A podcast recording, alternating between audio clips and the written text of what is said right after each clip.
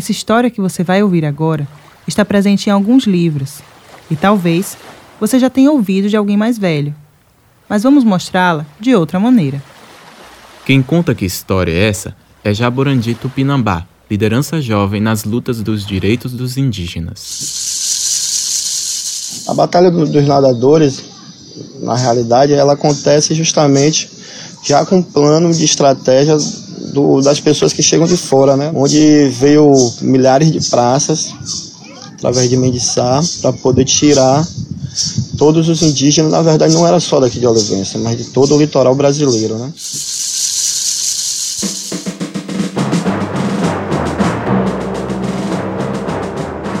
Tudo começa em 1534, no início da colonização das terras em que hoje vivemos. O rei da coroa portuguesa, Dom João III, resolveu entregar parte dessas terras às pessoas não indígenas. Um dos escolhidos foi Jorge Figueiredo, que recebeu a capitania, logo denominada São Jorge dos Ilhéus.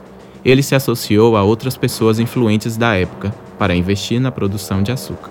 Para isso, distribuiu o território em lotes, chamados Sesmarias, e uma delas foi doada para o comandante Mendiçá, que se tornaria o terceiro governador-geral do Brasil. Mendiçá não perdeu tempo e mandou erguer um engenho de açúcar chamado Santana, às margens de onde se localiza hoje o Rio do Engenho. E para que esse engenho funcionasse, era preciso mão de obra. É aí que começa a história de escravidão e massacre dos povos indígenas na região. É claro que toda essa todo esse massacre ele, ele ainda se perpetua, né? ele, ele, ainda se continua através de políticas públicas, através de atitudes do próprio governo nacional, através de, de fazendeiros, através de, de pessoas que têm bastante dinheiro e têm interesse pelo nosso bem maior, que é a nossa mãe terra, né? que é o nosso território sagrado. Na capitania de São Jorge dos Ilhéus viviam duas etnias indígenas, os aimorés e os tupiniquins. Os tupiniquins, que já tinham conhecimento das idas e vindas dos portugueses, trabalharam nas lavouras de cana e nos engenhos, ajudando ainda com alimentos e na defesa contra outras tribos. Em troca, recebiam as chamadas bugigangas, como machados, anzóis, espelhos, entre outros. Com a necessidade do aumento da produção dos engenhos, a exploração dos indígenas também cresce. E estes percebendo que seus invasores não queriam apenas o suficiente para seu sustento, começam a resistir. Quem nos conta sobre essa resistência é atual cacique do povo Tupinambá de Olivença, cacique Valdelice. A gente nunca saiu de Olivença, né? E depois dessa batalha de, dos nadadores, foi a invasão de Olivença, na verdade. Só morava indígena, né, em Olivença, é, naquela praça só era ocas, e só morava o povo indígena.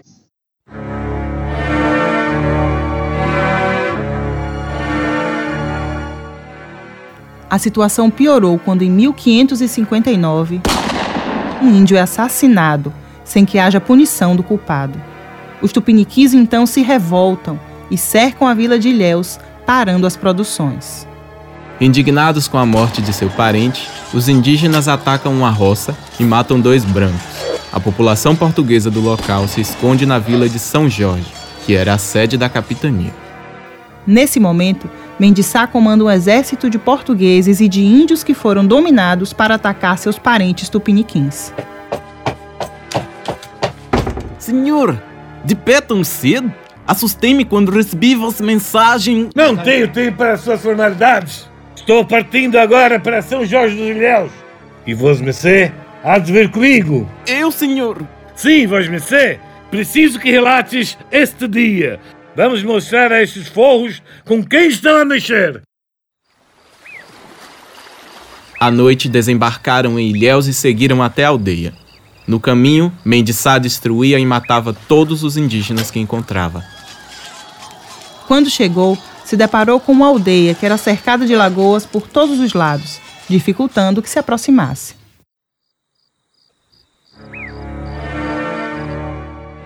Ei, o Biratã, acorda! Ouviu isso? Hã? Tô vigiando. Ouviu o quê? Eu acho que de alguma coisa na mata. Corre, o Biratã! Estão atacando a aldeia!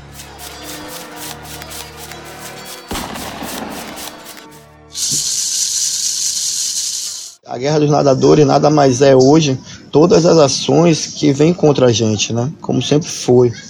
Ela chega para tirar, ela chega para poder matar, ela chega para poder tirar a nossa cultura, a nossa tradição, as nossas ações diárias dentro do nosso território, para poder tirar a legitimidade do povo enquanto Tupinambá, enquanto da etnia que, que pertence a esse território. Mendes armou então uma cilada, que obrigou os índios a tentar a fuga pelo mar da praia de Cururupi. O comandante mandou os índios de seu exército nadarem a uma média de 13 quilômetros até aqueles que fugiam.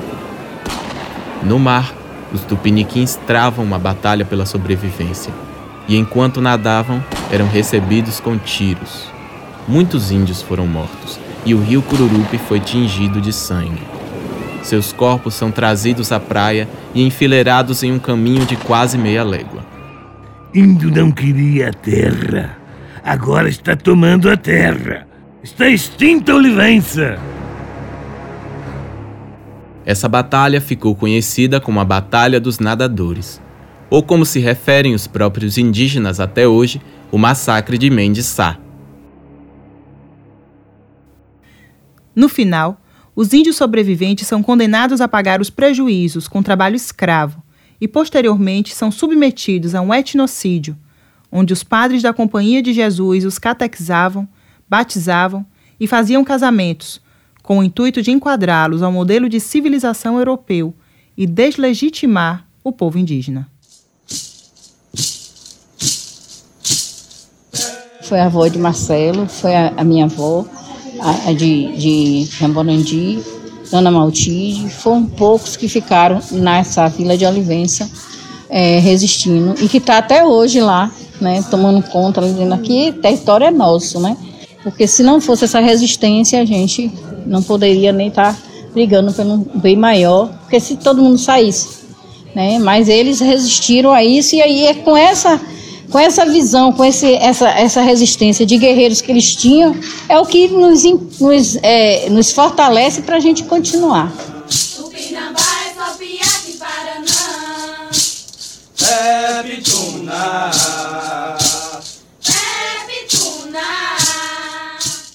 Este é um trabalho realizado para a disciplina de oficinas de rádio educativo, orientado pela professora Eliana Albuquerque. Roteiro e produção: Amanda Macedo, Ana Lu Nogueira, Isa Santiago, Jennifer Santana e Paulo Santos. Nas vozes de narradores: Isa Santiago e Paulo Santos. Mendissá, Oswaldo Dias. Escrivão: Paulo Santos. Ubiratã, Gabriel Albuquerque. Caramuru, Pedro Lourenço com depoimentos de Cacique Valdelice e Jaborandi Tupinambá. Gravação, edição e mixagem: Adi Lúcio, Isaac Nascimento e Paulo Santos.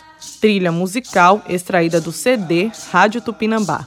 Agradecimentos: Aldeia Tupinambá de Olivença, Agnaldo, seu gringo, Cacique Valdelice, Débora Tacana, Emiron Gouveia, Jaborandi Tupinambá, Rádio Tupinambá e Viviane Quixadá. UESC 2019.